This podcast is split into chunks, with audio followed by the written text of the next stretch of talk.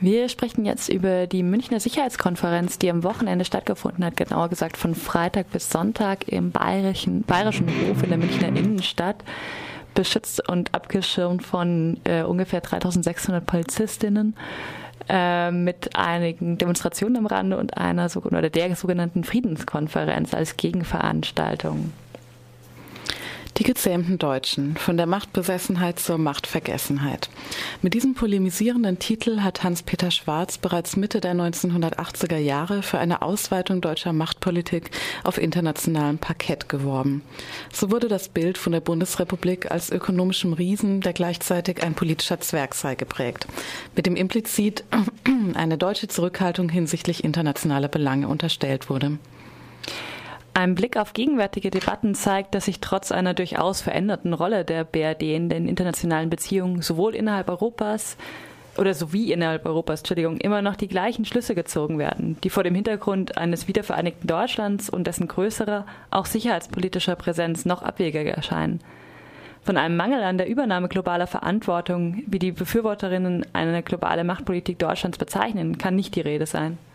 So hat auch Joachim Gauck bei seinem Auftritt auf der Münchner Sicherheitskonferenz im vergangenen Jahr eben diese Argumentationslinie, die einer offensiveren deutschen Außenpolitik das Wort redet, mal wieder wiederholt.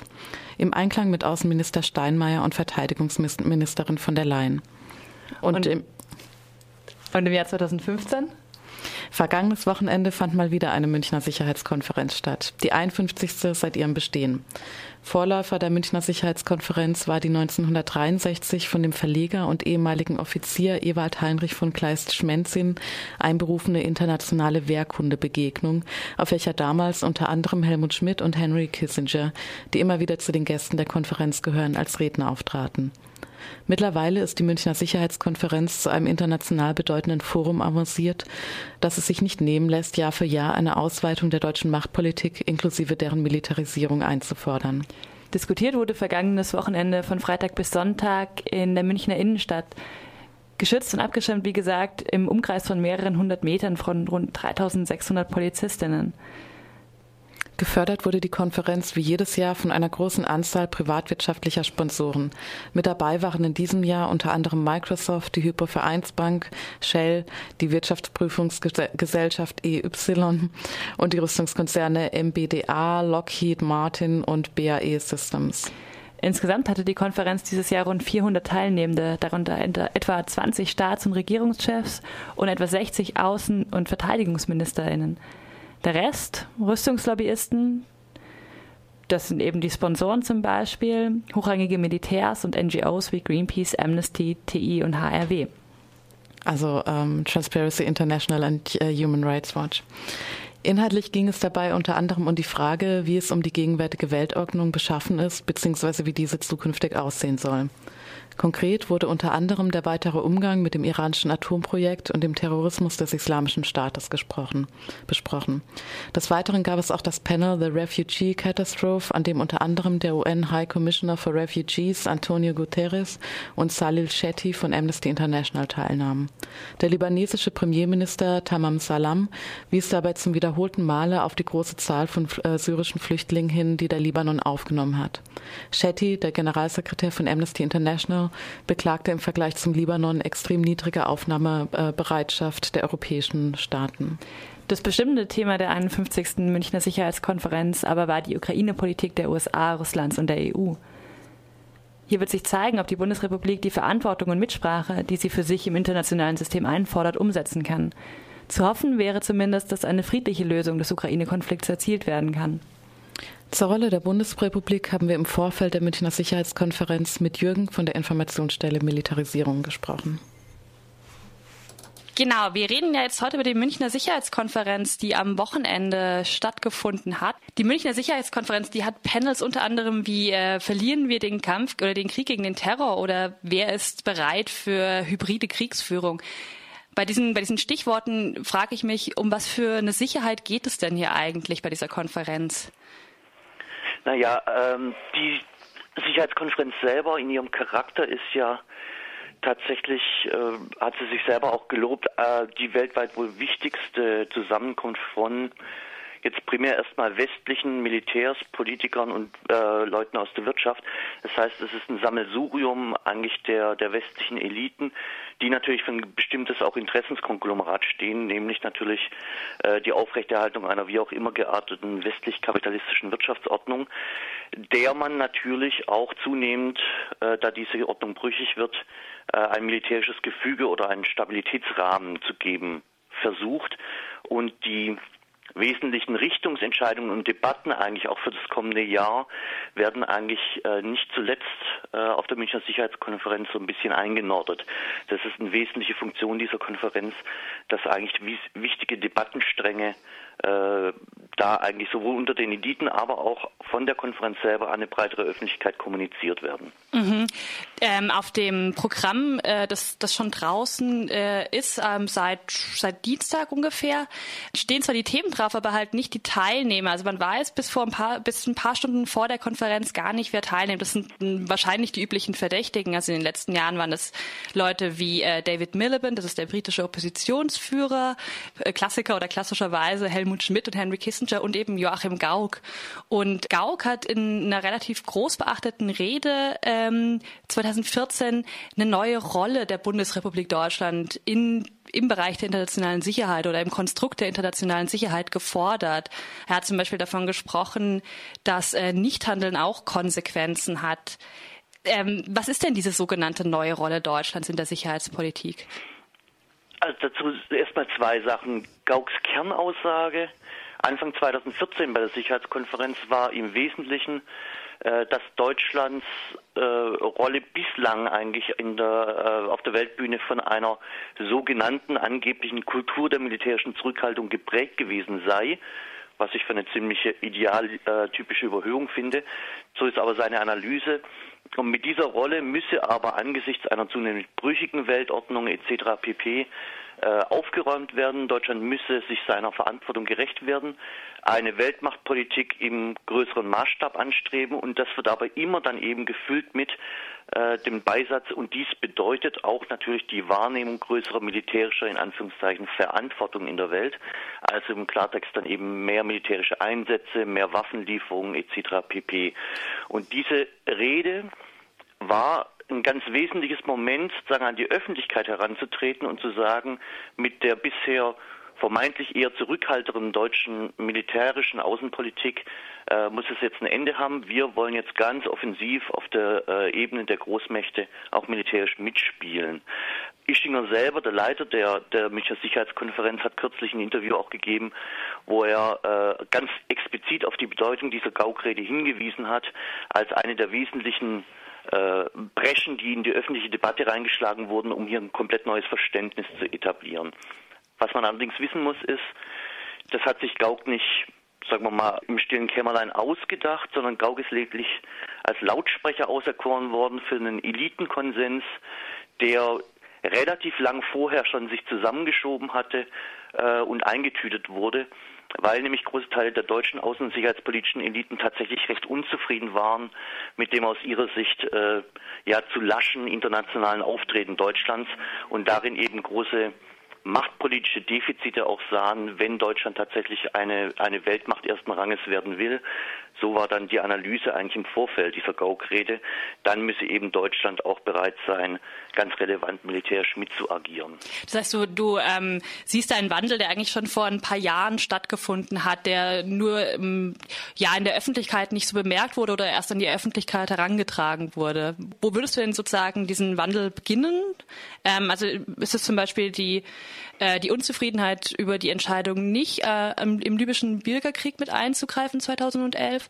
Genau, wir haben da so ein paar Konjunkturen. Also unmittelbar nach Ende des Kalten Krieges, Anfang der 90er Jahre, hat innerhalb der deutschen Eliten schon eine Debatte eingesetzt, dass jetzt die Rahmenbedingungen erstmals recht günstig sind, um Deutschlands endgültigen Aufstieg als Großmacht zu bewerkstelligen und dass dafür die umfassende Beteiligung an Militäreinsätzen die notwendige Bedingung sei. Dann hatten wir in den 90er Jahren so eine Periode des Umbaus der Bundeswehr von einer zumindest primär auf Landesverteidigung ausgerichteten Armee auf Auslandseinsätze und diesen ersten Höhepunkt, erstmals eine deutsche Beteiligung an einem Angriffskrieg gegen Jugoslawien 1999 und die damalige Auffassung des seinerzeitigen Präsidenten Gerhard Schröder, dass er damit die Enttabuisierung des Militärischen in Deutschland geschafft hätte. Und das hat er damals dann rückblickend ja auch als die größte Leistung seiner Amtszeit tituliert. Dann hat sich aber was eingestellt, womit seinerzeit die Eliten nicht gerechnet hatten. Es gab zwar 1999 noch relativ starke Zustimmungswerte für deutsche Militäreinsätze, die sind aber vor allem im Zuge des Afghanistan-Krieges und der Eskalation des Krieges wieder total abgebröckelt. Und es hat sich eine zunehmende Skepsis sowohl in der Bevölkerung als auch in Teilen, zumindest der Eliten, durchgesetzt, dass man doch mit Militäreinsätzen relativ vorsichtig umgehen sollte. Und das schlug sich dann tatsächlich nieder, erstmal in den Koalitionsvertrag 2009 zwischen FDP, CDU und CSU, wo explizit verankert wurde, mehr oder minder wörtlich, dass sich Deutschland in Militärfragen von einer Politik der Zurückhaltung leiten lassen möchte. Wie gesagt, eine ziemliche Überhöhung, man hat ja in Afghanistan mitgekämpft. Aber das führte dann tatsächlich auch schließlich, du hast es angedeutet, zu dieser Entscheidung 2011 der Bundesregierung, die Resolution 1973 des Sicherheitsrates nicht zu befürworten, sondern sich zu enthalten und da in der Konsequenz dann eben nicht am Angriffskrieg gegen Libyen teilzunehmen. Und das hat tatsächlich in große Teile des außen- und sicherheitspolitischen Establishments schlichtweg in eine Schockstarre erstmal versetzt. Und unmittelbar darauf versuchte man aber diese Schockstarre mit ersten Forderungen zu lösen. Das geht so nicht. Wir können uns da nicht irgendwie unserer internationalen Verantwortung entledigen. Und es führte dann weiter in eine Debatte rein 2012 um eine mögliche deutsche Beteiligung an einem eventuell anstehenden Syrienkrieg, wo dann wieder versucht wurde zu sagen, wir können jetzt nicht nochmal wie in Libyen nicht teilnehmen etc. Und die Bundesregierung hatte damals erneut eigentlich aber wenig Bereitschaft an den Tag gelegt. Einer der Wortführer damals dieser Debatte der Pro-Interventionisten war unter anderem eben Markus Keim. Und aus diesem ganzen Debattenkonstrukt raus hat sich dann offensichtlich eine kritische Masse innerhalb der deutschen Elite rausgebildet, die gesagt haben, so geht das nicht weiter, wir müssen jetzt ein grundlegend neues Verständnis eintüten. Und dieses wurde dann organisiert und strukturiert, dieser Diskussionsprozess, in einem Projekt namens Neue Macht, Neue Verantwortung. Mhm. Du sprichst von den Eliten, hast gerade Markus Keim genannt als einen herausragender Vertreter der Interventionisten. Von wem sprechen wir denn da? Von wem sprechen wir denn zum Beispiel auch in diesem Diskussionsprozess konkret? Also wir haben, wenn wir das konkret mal angucken, Keim wurde dann eben Projektleiter dieses Neue Macht, Neue Verantwortungsprojekts, das von Stiftung Wissenschaft und Politik und German Marshall Fund, finanziert vom Auswärtigen Amt, ins Leben gerufen worden.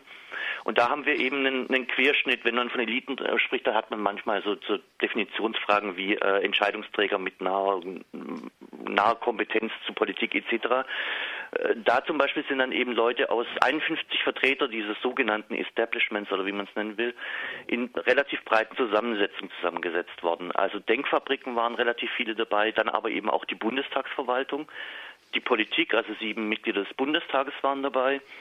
Und da interessanterweise das Spektrum eben von CDU bis hin zu Stefan Liebig, also ich würde mal sagen rechter Flügel, Linkspartei, alles das ist sozusagen noch das satisfaktionsfähige Spektrum, was man da versucht einzufangen. Wissenschaft war beteiligt, Wirtschaft und Medien. Mhm. So, das ist also ein relativ breit angelegtes Projekt gewesen und das ist eben das in Anführungszeichen Interessante an diesem Projekt gewesen, dass versucht wurde, einen breitestmöglichen Konsens zu schaffen über eine neue deutsche Außen- und Sicherheitspolitik. Und das Entscheidende da noch ist, dass es eine direkte Verbindung gibt zwischen diesem Projekt und dann Gauck selber, nämlich der jetzige Redenschreiber von Joachim Gauck, Thomas Kleine-Brockhoff, war Chef dieses German Marshall Funds, unter dessen Ägide ja dieses Projekt gemacht wurde und hat dieses Projekt in die Wege geleitet. Und deswegen verwundert es auch nicht besonders, dass sich die Aussagen des Abschlussberichtes dieses Projekts Neue Macht, Neue Verantwortung mit denen der späteren Gauck-Rede eigentlich mehr oder minder dieselben waren. Ich hatte den Eindruck, dass sich die Diskussion, die der Öffentlichkeit geführt wurde, wenn du jetzt zum Beispiel auch Syrien angesprochen hast, viel um das Thema kreist, dass es eine Art moralische Verpflichtung gibt, einzugreifen im Falle eines Bürgerkrieges, im Fall von Menschenrechtsverletzungen. Also im Grunde genommen in diesem Kontext dann eben eine moralische Verpflichtung zu militärischen Einsätzen. Siehst du das ähnlich oder siehst du da noch andere Diskussionsstränge in der Öffentlichkeit? Ja, ich glaube, man muss da differenzieren eben zwischen dem, wie der Diskurs in die Öffentlichkeit getragen wird. Da ist das moralische Argument immer relativ stark, weil es sehr geringe Zustimmungsraten gibt für etwaige Kriege zur Sicherung von Rohstoffvorkommen, Handelswegen etc. Wenn man aber eigentlich dann genauer mal hinschaut, wie die Sachen durchdebattiert werden in diesen Elitenkreisen selber, unter anderem in diesem Projekt Neue Macht, Neue Verantwortung, da ist zwar zum Teil von Moral die Rede, also Militäreinsätze zum Schutz von Menschenrechten, aber im Wesentlichen wird betont, dass Deutschland aufgrund von seiner starken Exportorientierung zunehmend angewiesen ist auf die Stabilität eines internationalen Umfelds, und dann wird halt aufgezählt, was dazugehört. Also dann eben Handelswege, Rohstoffvorkommen etc. und dass unter Umständen dann eben Militäreinsätze nötig sind, um diese Exportaussichten der deutschen Wirtschaft etc. zu sichern. Das kommt in einem relativ interessanten Begriff dann raus, nämlich dass Störer der internationalen Ordnung militärisch irgendwie sozusagen gemaßregelt werden müssten.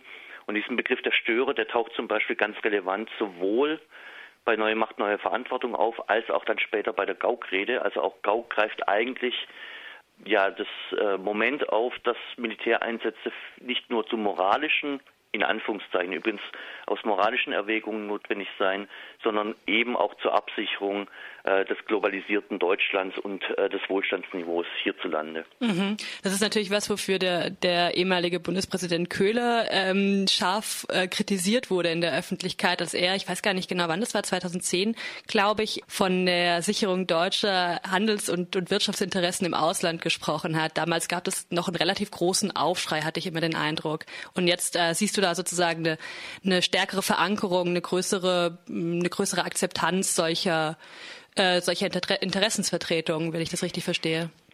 Also es ist eindeutig der Versuch seitens dieser pro-interventionistischen Befürworter oder Akteure, hier eine Diskursverschiebung hinzubekommen. Das war ein wesentliches Moment dieses Projekts und auch der Gauck-Rede, sagen wir mal, mit einer Art von neuer Offenheit eigentlich auch an die Bevölkerung ranzutreten und zu sagen, Leute, das muss jetzt einfach sein. Das Interessante finde ich aber, dass sie damit krachend gescheitert sind. Die Idee, eben Gauck zu nehmen, war die Hoffnung, dass man mit ihm sozusagen der Bevölkerung so einen doch relativ gravierenden Kurswechsel in der deutschen Militärpolitik ganz gut verkaufen könnte, und das ist weitgehend gescheitert.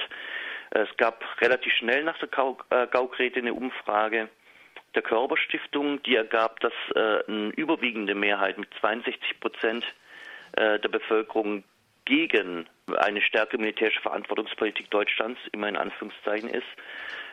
Und jetzt vor kurzem hat die Sicherheitskonferenz nochmal eine Umfrage in Auftrag gegeben, die dieses Ergebnis nochmal bestätigt haben. Also das ganze propagandistische Trommelfeuer, was 2014 vor allem über die Bevölkerung drüber gelegt wurde, hat, muss man einfach sagen, bislang zumindest noch nicht verfangen, und das ist ja durchaus schon mal ein positives Zeichen.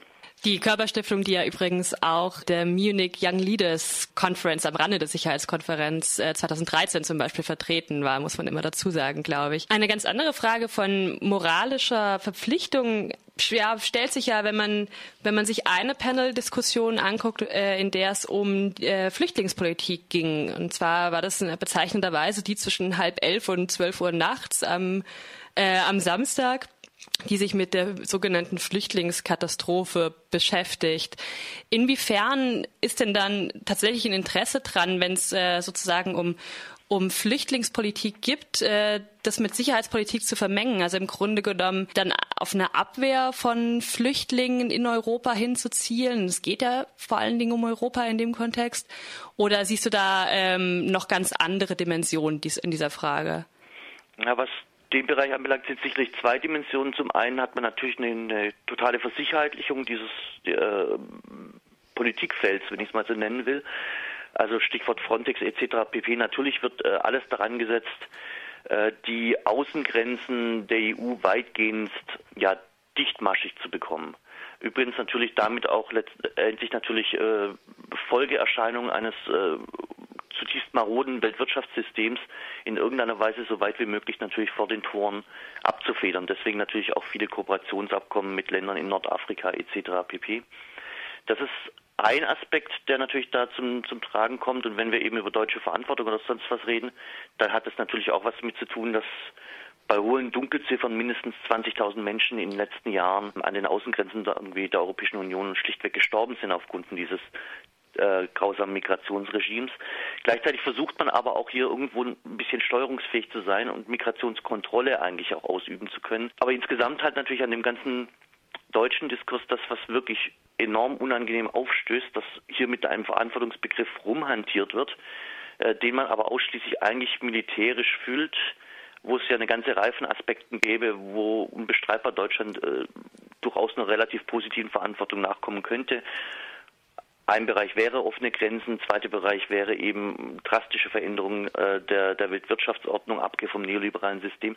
Es würden einem auf Anhieb natürlich eine ganze Menge von Aspekten einfallen, wo eine verantwortliche Politik Not täte, aber genau um die Aspekte geht es ja nicht, sondern es geht letztendlich natürlich darum, mit so einem Begriff wie Verantwortung eine Bresche für deutsche militaristische Politik irgendwie zu schlagen. Dann vielen Dank für deine Einschätzung zur Münchner Sicherheitskonferenz, die am Wochenende stattgefunden hat.